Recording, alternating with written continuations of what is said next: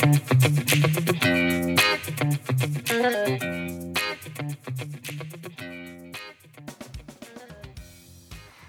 welcome back to Project Healing. I'm your host, Catherine Ann, psychic medium and intuitive healer. And with me, I have, of course, Miss Jenna. Jenna Korzinski. Hi, I am Jenna Korzinski, empathic, psychic medium, and intuitive healer. Today, um, we're super pumped because um, we have our first ever guest with us. Nike, I don't know if you know that, but you are our first guest. Oh wow, how exciting. so so welcome, welcome. Um, and actually I'm just gonna let you intro yourself. So tell us about who you are, what you do, and how people can find you. Okay, yeah. I'm Nike Oria. I am an intuitive and divine feminine coach. I work a lot with divine feminine energy and goddesses, but really helping people tune back into their femininity and divinity and find a balance with this really masculine world. So that's a little bit what I do. Awesome. Can I? I want to ask real quick too. What do you mean by the divine feminine? Because I think a lot of people don't really. Our listening audience is definitely like a little bit woo woo, a lot woo woo, and then no woo woo. So, a little bit of what that means for them. Yeah, divine femininity is really tapping into the attributes that um, the base of femininity comes from. So that's really connecting to our womb space our sacral chakra. Um, everyone is a blend of femininity and masculinity, regardless of their gender or gender identity. And right now, we're in a really masculine world. So I might even say toxic masculine with all the structure. Mm-hmm. And so our femininity has kind of blend in the background. That's why we have a lot of feminist issues that are going on. But slowly and slowly, um, femininity is making a comeback. And we like to tap into our divine femininity, which are characteristics. Some include like collaboration, creativity, um, humility, nurturing, things like that those are divine feminine qualities that can help actually combat toxic masculine um, attributes. So that's a little bit what divine feminine is. A lot of entities that are associated with divine femininity are goddesses. Um, goddesses embody divine feminine attributes, and so a lot of people work with goddesses. Um, I'm actually a goddess psychic, so I really I only work with feminine deities and goddesses. Um, and but I'm really tapping into finding our own goddess energy or feminine energy within ourselves and using goddesses to help us with that. We won one hundred. We won one one one hundred percent. Guys, this tongue is tied today. One hundred percent have to have you back on the show to talk about that in and of itself because that's huge and that's something that I really need to learn more about because I feel like mm-hmm. I feel like I'm the most masculine female that I know. I just have such like force and I need to really tap into that feminine side more. So it's definitely something we're going to have to talk about. Um, but go ahead, Jenna. I will stop interrupting you. That's a lie, but I will try to stop interrupting. no, you're good. It's funny because as Nike, Nike, as you were talking, all I kept thinking was, okay, this is exactly why I needed to connect with you. So now I found I found it. I found the reason. I knew there was a reason. Here's the reason right here. Um, so yeah, I look forward to diving deeper into that too. Um, but today we are actually going to talk about something that has been weighing on minds heavily, and I think the nation's, the world's minds have um, recently too heavily. Um, I can't find words either. Here we go. Um, but that is that topic is social injustice. So we brought Nike on because Catherine and I come from different backgrounds. Um, Catherine, I'll let you talk about like briefly what your background is, Catherine. So where are you from and what what did it look like for you growing up? And then we'll talk about mine and Nike's too. Yeah, the demographic I grew up in was a very rural, small town farming community where there really was no ethnic diversity at all. So everything that goes on in the world, we were very much sheltered from that because it was all farm town and white people and that was it. And then there yes. were the Native American um, refuges, and that's about it. truly, honestly, I think in the entire town, there were maybe three black families, and one of them was adopted by a white family. So that wasn't even like a, he was, he wasn't exposed to like any kind of cultural influence from his own community. It was all farmers. And you know what I'm saying? Wow. Yeah. It was yeah. tiny. It was Absolutely. quite the shock when I went to college in a bigger city and was like, wait, we're not all friends? it was confusing to me. It was very naive, but that was my reaction. I didn't know. Absolutely. And then for me, I um, grew up in the city of Rochester, which is a very diverse city. Um, went to city schools through the fifth grade. I I am Puerto Rican and Italian, so I am considered a minority, but you know, never like I wasn't taught that. I wasn't raised that way. Um, my parents just taught me to love people for people, and I am so grateful for that. Um, and then in the sixth grade, I changed schools and I went to a very, very small suburban school. And whoa, was that culture shock for me because I walked in and was one of the only minorities. And all of a sudden, I was being looked at and judged differently for the fact that A, I was from the city, and B, I had a Puerto Rican last name. And what is that? Um, so I've seen kind of both sides of um, the spectrum there. And Nike, how about you? What did you grow up? What was your childhood like and your demographic where you grew up? Yeah, so my parents are actually African immigrants. They're West African, um, but I was born here.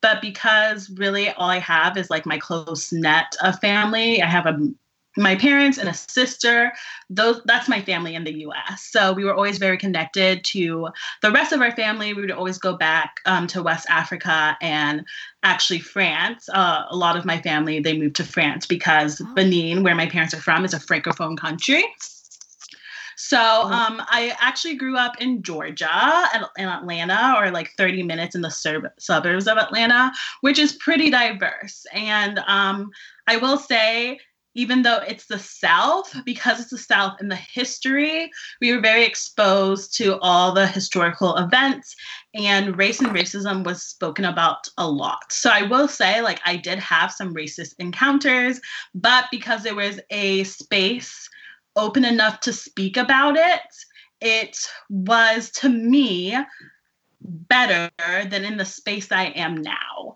Um, so mm. I grew up in Atlanta I went to school in Atlanta. Um, I went to university in Atlanta. And then after I graduated, my parents moved to LA and I moved with them. And then I decided I couldn't live with my parents for that long. So I No. I moved to Monterey and specifically I worked in Salinas, California, which is a migrant community, and I was working in education. Um, and Salinas is 97% Latinx. Um, so it was really interesting because even though there were a lot of people of color, there weren't a lot of Black people or African American people. Um, so it's a community vastly different than the one that I was used to. But what I actually learned, especially being um, very close to West African culture is that a lot of there's a lot of cultural cultural similarities between um, specifically the school that I was in was mostly Mexicans and um, people from Benin. We had a lot of cultural similarities, cultural food. Um, even the music was quite similar. So that's why I really learned, even though there's really different places, right? You have them in different sides of the world. There's so many similarities between them. And I actually was really well integrated in the community, um, especially in my school community. And then after that, um, I moved back to LA. And that's where I really developed my spiritual practice. And I felt really called to go to San Francisco. And I joined an education program to get my teaching credential and it is in San Francisco where I have I have experienced the most issues when it comes to race and racism, which is ironic because the idea of California is that it's so progressive and inclusive and diverse. Um, but to me, because it's not spoken as much, it's really hard to navigate when there is race and racism um, that's going on. And while the South, I would say, is really racist, and there are parts of the South that are really, really harmful t- for people of color. There is also the space because of the historical events to speak out about it and to learn about that history. I found it really shocking when I was in Salinas and I was talking to, I worked with um, elementary school students, kinder through fourth grade. And for Black History Month, I decided to do a mini lesson on Martin Luther King, and none of them knew who that was. To me, wow. that was really shocking. Yeah. Wow. Wow.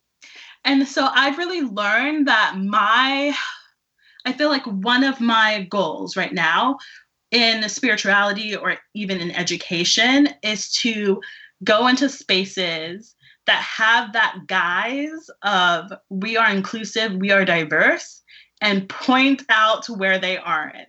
because that's what I spent yeah. a lot of my time doing this year um, and starting those conversations about how it's better to not have that mask on if we actually want things to progress, especially for younger people.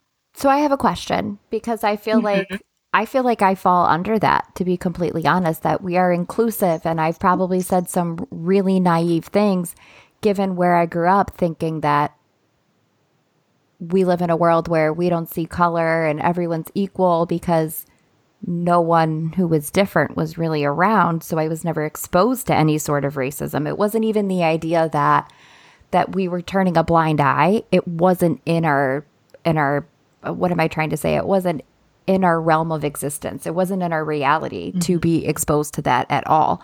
So mm-hmm. what what kind of advice do you have for people who think that they're being inclusive with good intentions but truly aren't I think you really have to recognize what diversity is, what inclusivity is, and what both of them and how they work together looks like.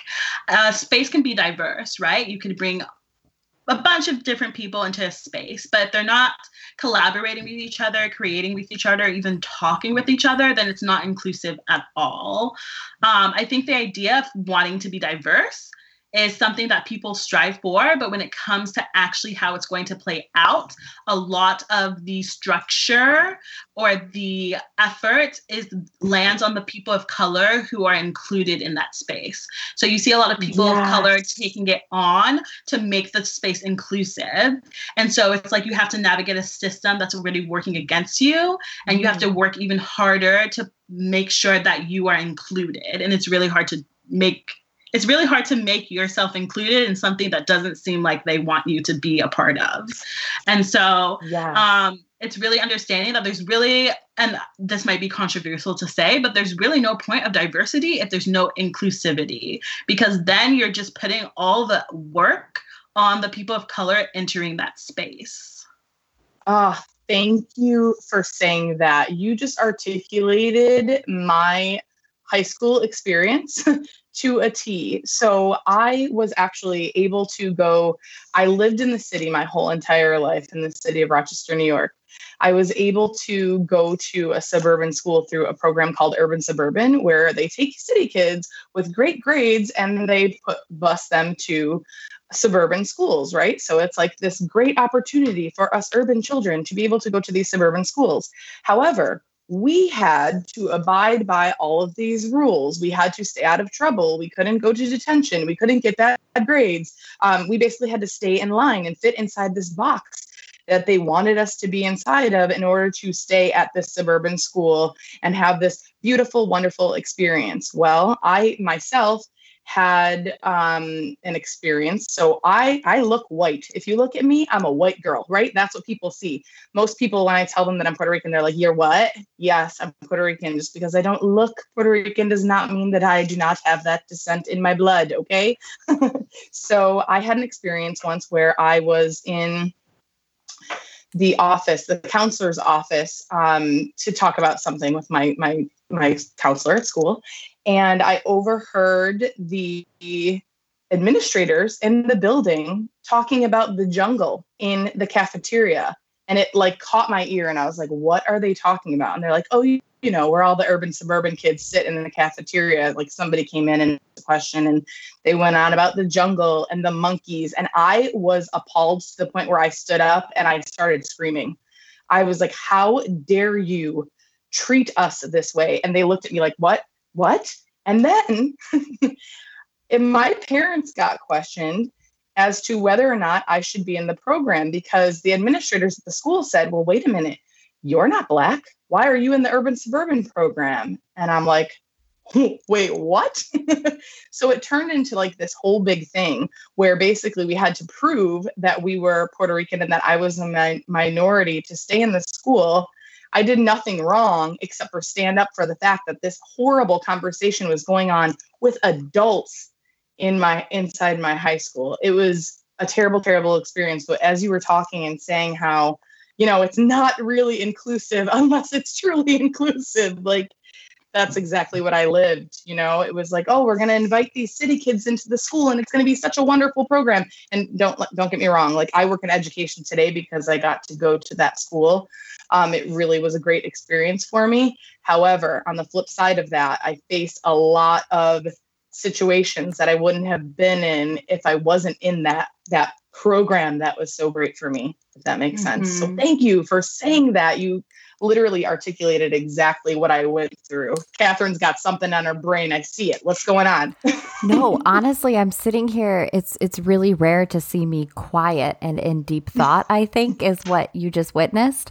Because I feel like I don't have anything to contribute to this conversation right now. You guys go on record. You heard me actually say those words. I'm not, I'm just, I'm taken aback and I'm taking it in because I feel like that's what I'm supposed to do right now is just listen intently. There's so much for me to hear that I don't have understanding of. And for thinking that I'm someone who has had some kind of understanding, I think it's really important that people just listen. If you have no idea what it's like to ever, sit on the outside as if if you're just a white person, just listen right now. That's all I'm saying. It's just I feel like I don't have any experiences that I can put up like that and that's I mean, isn't that kind of at the risk of sounding like an ass or saying the wrong thing? Isn't that kind of what white privilege is all about? I've never been exposed to anything that would make me feel different or not included or inferior or looked at twice in any way whatsoever. That's been my experience to just coast through life. Is Absolutely. that am I misunderstanding I, I, that or is that that's essentially what white privilege is, right? Mm. Yeah, I mean that yeah. that's how I understand it for sure. I don't know, like if you have any different um, take on that.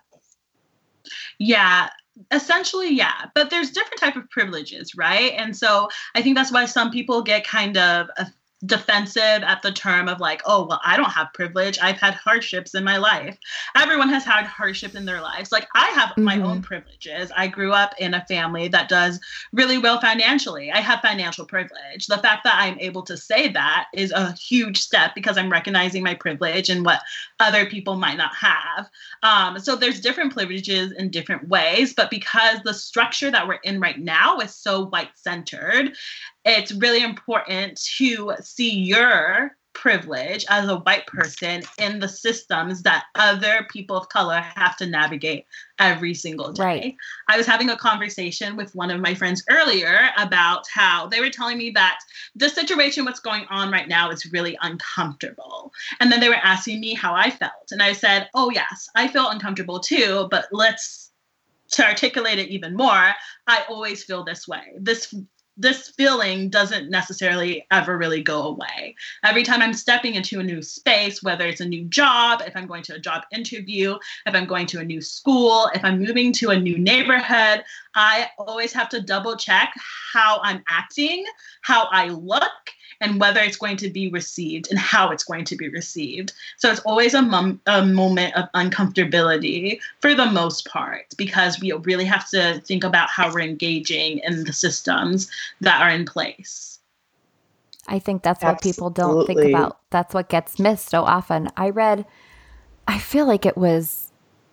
It was during the Baltimore riots. It, it, that's been years, hasn't it? It's been, I feel mm-hmm. like years since mm-hmm. the Baltimore riots. And um, I remember reading an article during that time that was written by this by a white guy who was living in a trailer park and he was explaining that his friends were saying well, they want to talk about, they want to talk about how we have privilege. Look at how poor we are and this, that, and the other thing. And he was like, no, wait a minute. It's not about that.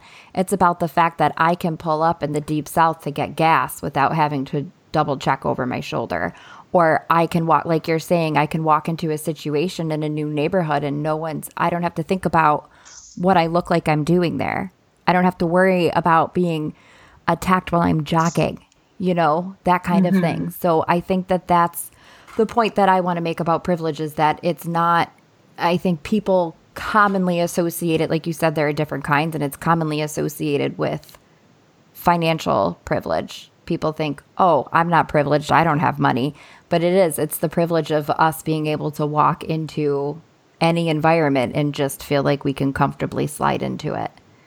I think that's that's Absolutely. important to acknowledge. Yeah. Um, can I ask what we're what we're witnessing? Oh, go ahead. As an intuitive, when you're being in these when you're in these newer situations, when you're going to an interview or you're in a position where you're uncomfortable, do you think that's heightened as someone who's intuitive and a person of color? You're able to feel that on a much different level than someone who is a person of color but lacks that that super fine-tuned mm. intuitive ability. Yeah, I would say that's how I avoid certain situations. For example, the situation that I was in this year, um, I knew, and I knew that I had a choice. I could either move to San Francisco and do this program, or I could continue doing finding something else. I knew it was going to be a tough year. I didn't know how specifically, but um, my intuition definitely told me that it was going to be a hard year for me. It was going to be a challenge, but it would be worth it at the end. Mm. So um, I think in any situation that I'm in, I really listen to my intuition a lot. That's a part of being really in tune with your femininity as well. And it definitely has made my experience easier sometimes. I had a situation where um, I had a I came back home. I had a park. It was late at night. I found a parking space, and my neighbor, who is Blue Lives Matters, um, it, they have it plastered on their cars and things. Um, told me I couldn't park on their side of the streets, especially because I live in a unit that's behind. So um, they, I guess they didn't know I lived there because I live in an in-law unit. Um, and so I told them that I would park there because it was it's my right to park and i actually lived in the neighborhood um, but after and i wasn't going to walk a mile to find parking especially late at night Fair. with no one near me um, right. and but something told me when i got back home that i had to move my car early the next morning like something just my intuition just told me just do it it's going to be okay for now but that next morning move your car and i actually walked this morning a mile I parked a mile away and I walked back a mile because my intuition really was nagging at me that at that moment it was okay, but just in case the next morning, move your car because you don't want to cause issues. And that could also be a fear aspect as well. Um, but it's also distinguishing between like tapping that ego. Well, I know I'm right, so I should have the right to do that, but also being really in tune with the physical world and saying, things aren't necessarily easy. You can't manifest your way out of everything. It would be great. That's the idea. But um, realistically, for some of us, that's not possible. Absolutely. So my intuition definitely plays in part in some things like that. Yeah. That's that's what's really intense about the situations that well a lot of us face on the day to day, but especially what we are all being immersed in right now, right? Is we are seeing fear and division, and it just feels like the gap just keeps growing wider, right? Um, I was reading an article today um, about police brutality, and it said that 7,666 people were killed by police between 2013 and 2019, which is absolutely insane. That's, I mean, talking about social injustice, the police who are supposed to keep us safe are killing the people on our streets. Like, what is that? Um, but then to go a little bit further in that, um, African Americans make up about 13% of American population, but are two and a half times more likely to be killed by police. Like, for lack of better words, what the fuck is that? You know, how how are we supposed to move past that? You know, we um, people are outraged right now because there is looting and rioting, and they don't understand what's going on.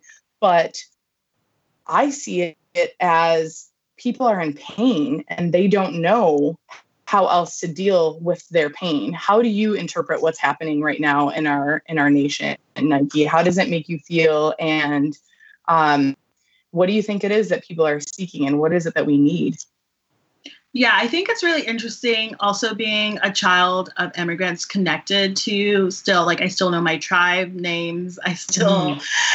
like my I have my African name as my first name. It's very ingrained.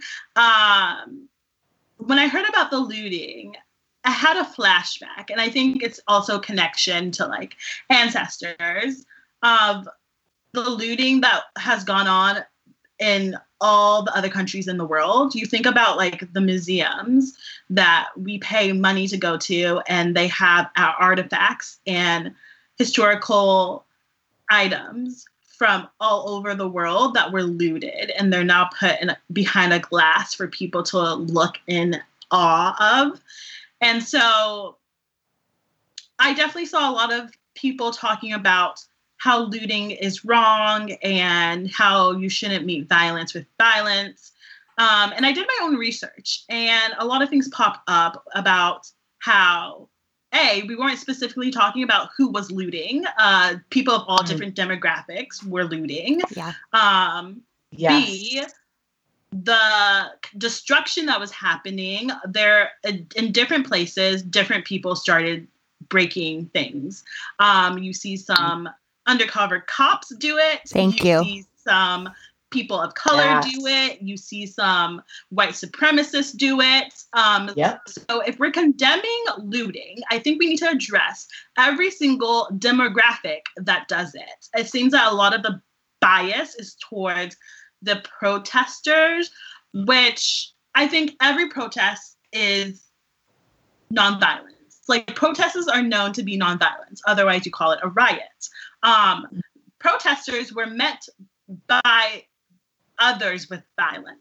Yeah. People were peacefully protesting and they're getting pepper sprayed and they're getting watered on them. And I'm surprised there aren't dogs being unleash because let's be real it really mimics the way that they were protesting in the 1960s 100% like i'm very mm-hmm. confused on how people are quoting martin luther king as if they're not modern day martin luther kings that are among us right now speaking out about the atrocities that are happening. So people like to quote uh, martin luther king saying that riots is the voice of the oppressed um, but I think America has a history of if you don't shout and yell and use some form of violence, then people don't listen. It can also happen in a small scale of if you encounter racist or sexism in your workplace, for example, and you don't speak up about it, of course you're causing waves if you do, but if you didn't, you would be seen as peaceful and nothing would be got, get done. Um, so it's all those things manifesting into a huge blowout. And I think if people are outraged about looting, they should really evaluate if they were as outraged or even more outraged about the death that propelled all the protesting. Mic drop. Yeah.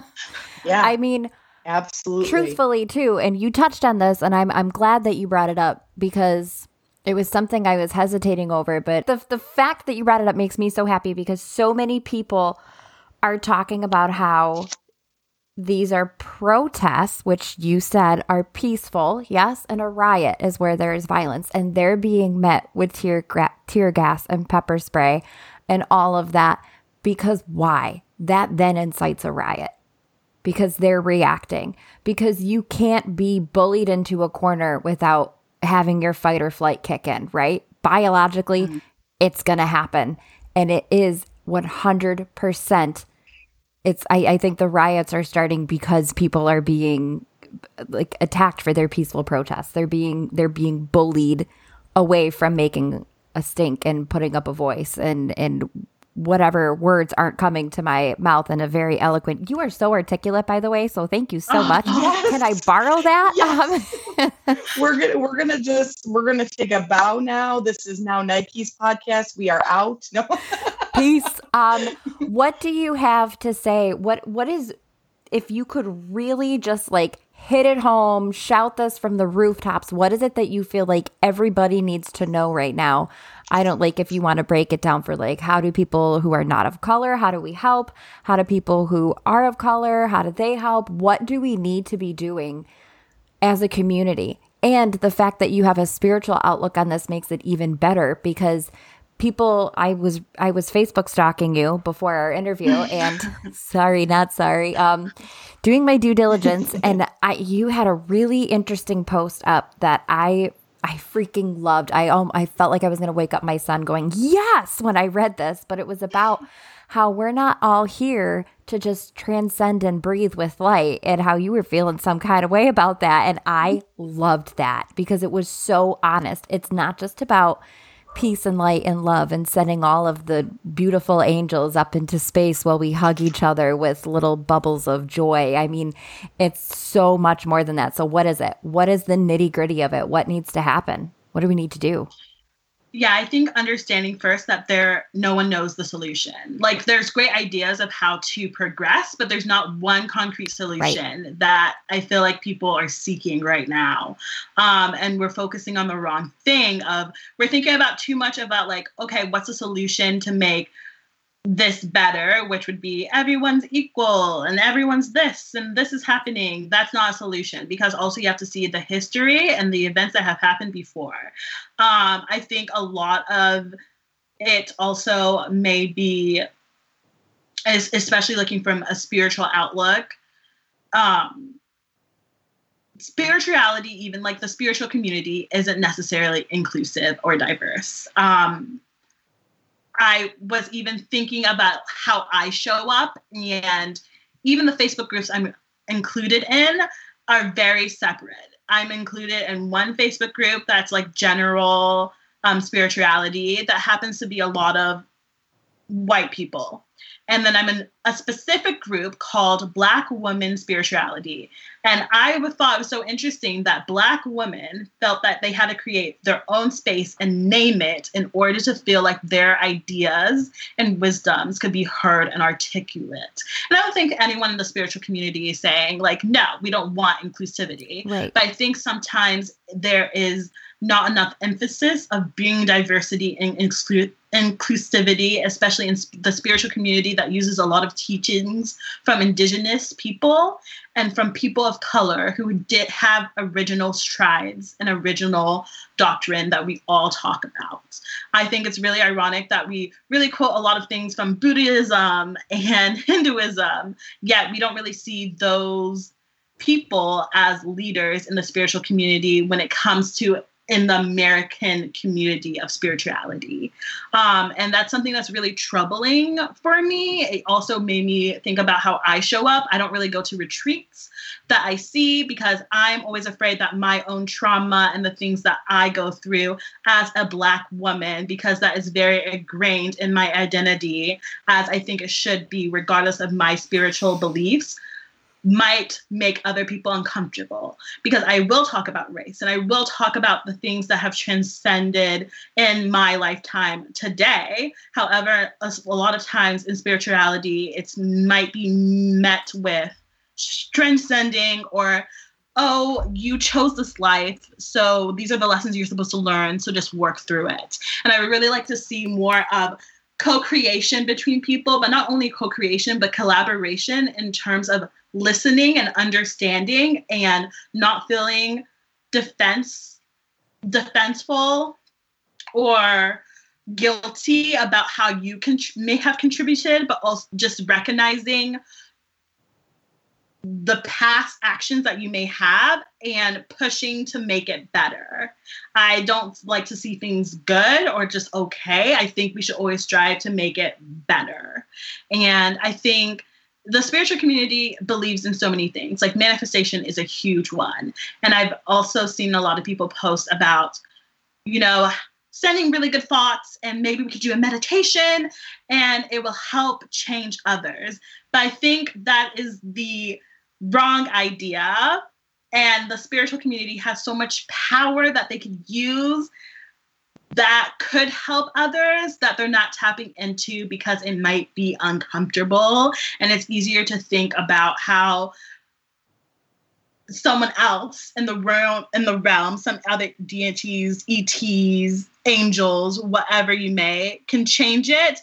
Um, people have been praying to god for centuries uh, if you study slavery church was a huge thing in the slave communities, or I, I don't even like to say slaves, in the enslaved people's communities. And um, I think prayer definitely helps, or manifestations definitely help but you also need to put action. And it kind of taps into your femininity and your masculinity too. Femininity is all about the ideas and the hopes and dreams that you want to bring and you want to create. And masculinity is about the protection and the action to put those ideas and those situations and help them throughout the world. And so um, I would just really like to see A, just more uh, open space to bring other people's perspectives of and ideas and people of color in the spiritual community, and B, co creating with them yes. and listening to them and letting them speak out without trying to find a hardcore solution because no there's no hardcore solution like we have a lot to do Right. It's going to take a long, Absolutely. long time. Yeah. It sure is. I actually pulled, we don't usually do this, but I felt called to pull like a card for the collective before we started talking. And the card that I pulled is from my Healing Mantras deck. And it says, My shadow shows me where my love needs to be sent. And when you were just speaking, all I could think was like, you're right. We can't just send out love and prayer and all that into the universe. We need to use love and prayer to find inside of us what we're battling and then go and fight it, right? Like that's that's what we need to do and we need to do that together. That's how mm-hmm. we spread the love is by linking arms and saying, "Hey, Nike, you've got this idea and I've got this idea. Catherine's got this idea." And then we can co-create and really make something beautiful and start to shift the world and teach our children how to shift these this thought process and um, make sure that they're we're not leaving people on the outside because we feel uncomfortable about what they might have to say and about mm-hmm. what they, their experiences are or what their ancestors' experiences are, um, because the pain is real and the pain is within us. And um, thank you for sharing all of that because what you said, everything that you said is just so beautiful. And I'm just excited to get your word out there. Okay. That's what I have to say to you. I love too that you you brought up the divine feminine again and how it's how the, the masculine you said is more prone to action action action action right and the feminine is more where we get ideas of hopes and dreams to create so if we're seeking mm. that if we're we're in the action phase without listening to the feminine, we're at a disconnect automatically. And being that we're, as you said, in a masculine dominant society right now, I think it's huge that we bring femininity back into it. And so, I mean, ultimately, fumble, fumble, fumble, holy Lord. Um, what we're saying though is that it's all about inclusivity. It's a slow road to get there, but it's a road where we're we're we're more perceptive, we're listening more, and we're collaborating in a way that allows us to look into what the hopes and dreams of creation are before we're taking action. So it's slowing down, it's listening, it's linking arms, it's creating together, and then it's pursuing action. Is that, mm-hmm. did I get that mm-hmm. right? Yeah, yeah. Especially, it's hard to take action if it doesn't pull at your heartstrings. Yeah. Meaning, if you Yeah. know someone who's affected by it, you're more likely to take action on it. It's really easy to disengage when it's like those group of people Absolutely. or like it's Right. happening over there. Um, and one of the easiest ways to build that connection is with collaboration. It is with co-creating. Um, even COVID situation, there are some people who have they've seen a family member sick in bed, and they're like, "You need to put a mask on. We cannot go out." And there's some people who are disconnected by that. They only hear the statistics, they hear different things going on, and it doesn't affect them as much as seeing someone they love suffering because it's easy to disconnect. And we can do that with so many different things. Um, and I think the thing, though, with race and racism is that we're all one race. We're the human race. And yes, we have different backgrounds and we have different cultures, but we're all people. And so if we could just build that connection within groups and see our similarities just like when i moved to salinas i saw that even though i was a african american woman and i had students that were mexican there were still so many cultural similarities and so many things that we still related to and so if we could do that with everyone and just make that first step it would immensely not it might not even mentally change everything people might be still racist but the support that people of color would feel would increase and their mental and spiritual health would be better. And that discomfort that you keep bringing up, that's that's the opportunity for growth. That's the hard solution right Mhm. there. That's the answer to everything is being inclusive and listening, linking arms and collaborating. You Mhm. you gave it. That's essentially what it is. It's just that it's not a connect A to B to C and that's where people get frustrated because the masculine mind, right? Insert tab A to tab B and here we go. and it's not. It's so Mhm. much more listening and it's so it's so much more femininity and the way you talk about that it makes me even think about small things in my life that i face with such masculinity and everything is met with like it's met with opposition every time you need that mm. feminine that that touch that and if you you guys we're we're recording where we can see nike and it's like you have this like feminine, beautiful light glow about you that is just so warm Yep. and embracing. And I just want to like go over there and I just want to hug you. I just don't you just want to cuddle her a little? Is that uncomfortable to say? I'm so sorry. You grow in the discomfort, okay? she just looks like someone you want to We'll hug, learn- we'll even when quick she's uh, like Catherine and I turn into stalkers real fast. We do.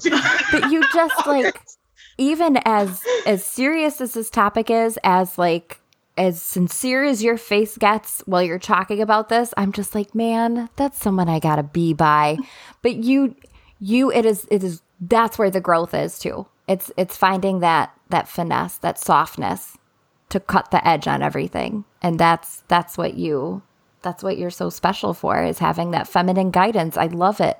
I love it. It's meeting a really abrasive and difficult and uncomfortable situation with grace and with ease and with with articulation that that i will uh, obviously never achieve over here. Miss stutters trying to get five words Me out. either.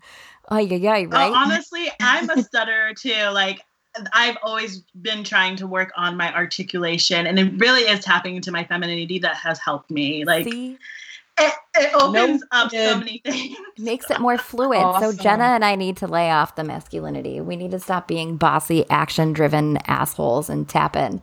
So let's circle back little then to to your. I was stalking your website as well. You have various services that you offer. Let's talk Mm. about those a little bit. Yeah, so I do divine feminine coaching and I also do courses, especially on how to tap into your divine femininity. And the next course I have is going to be July 1st on how to integrate your divine femininity with your divine masculinity because both are both are important. Writing it down. Writing it down. I'll lose it, so you can tell me later, right, Jenna? Thank you. Yep, yep, I got you, girl. I got Is that like a couple of weeks, or is that a one shot, like a webinar? It's a 3-week um course that we meet on Zoom, but um, also if you can't meet at that meeting time, you get the recordings afterwards Excellent. to watch. Um, and a lot of my courses are bringing to women together and using all the w- wisdom and um, experiences that they had into the course. I like to do a lot of self work and a lot of reflection in my courses. Um, and I think it would be really interesting integrating the feminine with the masculine, especially with all the books I've been reading. It's always been from the masculine uh, point of view, embracing the feminine. And I think now is the time for the feminine to embrace the masculine because the masculine for so long and toxic masculine has beaten the feminine down. And every time the feminine has got the, the inkling to share its wisdom, the masculine says it's not time for that, or we have more important things to do, or this is more important, or we don't have time. And so it's really getting that feminine to trust the masculinity more and to get back for both of them to co-create together. It's not that they have to be equal. You don't have to be 50% and 50%. It's more so you have to see how you work together. It's got to blend. Um, yeah, it has to blend. Um, so that's my next course that I'm going to do. I'm really, really excited uh, to do it. How do people and, find that? Um, it's on my website, www.nikeaurea, N-I-K-E, a U R E A dot com. We'll put it in the um, notes too. yeah, you can also connect with me on Facebook. I'm also always posting things, and I love making more Facebook friends. And um, I'm always posting my website, so things are always there too, and I'm always updating it as well. Any other social media platforms? I also have my Instagram, which is Nike Aurea Intuitive. Um, I post a lot about my crystal shop, which is my creative passion. Um, I use it to fuel my creativity, actually. And I've been making crystal earrings and jewelry um, because I think crystals have a lot of wisdom as well. And it's an easy way to have them with you instead of putting in your bra and it falling out in the middle of Trader Joe. so thank you for that. And I I just want to say that I actually just ordered from Nike's Crystal Shop and I received uh, my items really quick, by the way, super quick. I was like blown away that they came that fast. But your presentation is the best presentation that I've ever seen. Mm. Like it was so cute. Not she put like little star confetti in there and she Aww. wrote a little personalized note. Aww. And I was so excited for my new crystals. And so thank you. Thank you. Thank you. Thank you. you I'm excited. you you also have something going on with with a crystal box or something for donations or a surprise something, right? What was that that I Tell us about that. Oh, yeah. I just posted it. Actually, I had a dream last night where I really wanted to contribute to everything that's going on and support, and I didn't really know the best way to do that. And so right now I'm hosting a raffle. There are three boxes up for a raffle. Basically, you can go on my website and you can donate a dollar to a hundred dollars. And every dollar that you donate, your name is in the raffle. So if you donate $10, your name is in the raffle 10 times. And um, at the end of the week, I'm going to pick three winners from the raffle, and they will get sent a mystery intuitive box that has a lot of goodies. You get four to six items in it, plus some beautiful rose water that is homemade. Yes. Your skin. My skin just went, oh, that's nice. it's really nice. Um, and then all the proceeds, except for shipping and packaging costs, will go to um, a committee against police brutality. So um, I really only have to donate crystals. So I was trying to figure out a way how I could do that. And that is the way that I came up with. So people are also getting something too. Love it. Well, we are definitely linking your Etsy shop in there as well. I will probably, if I, I'll probably fall asleep and let the phone smack me in the face after that's really how it's going to go and then I'll order it in the morning, but that's that's definitely how it always goes actually. Um it's it's my own shop therapy of gotta hit you in the head before you decide if you're buying it or not. Um, that's excellent. I love that. I love everything that we talked about today, and I love that you have so many platforms to reach out on. We are definitely having you back to talk more in depth about the divine feminine without anything else like wound into that because I wanted I want more people to understand and to have access to you and and what the divine feminine is all about because that's something that I'm very new to understanding as well. So mm. that's exciting. And Jenna and I both need help with that. yeah. to speak but for I you. also just want to thank you for just hopping right in. Um, this was a tough topic to talk about, I think, for everybody. And you handled it with such grace and eloquence. And thank you, because if you weren't here, we would have just been a hot mess. So I really appreciate you. Like every other week. In to, to help us along. Yes, like every other week. well, thank you so much for having me. I'm so glad that you opened up the space to have this conversation. Like, that is a huge step in its own. That's what Project Healing is all about seeking understanding, seeking to be under what is, oh my God, this is what I'm saying. we, we need to seek to understand before we seek to be understood. Whoa. Um, thank you for that. Um, I do want to touch really quickly on a separate quick topic that Jenna and I have released two more Patreon levels. We have one for $40 a month that is a healing Reiki session, a half hour session with either Jenna or myself and then a monthly reading for $60 for a 45 minutes. So it's it's greatly discounted from both of us. Um, we will be rotating who's doing Reiki and who's doing readings each month. And then we still have our $10 tier, which is a group psychic medium ses- session sausage sausage i'm hungry i'm so sorry session for $10 a month oh my god no one let me talk anymore. So thank you, Nike. Thank you, Jenna, for arranging this, and Nike for coming on here. And we will see you all next time on Project Healing. Bye bye.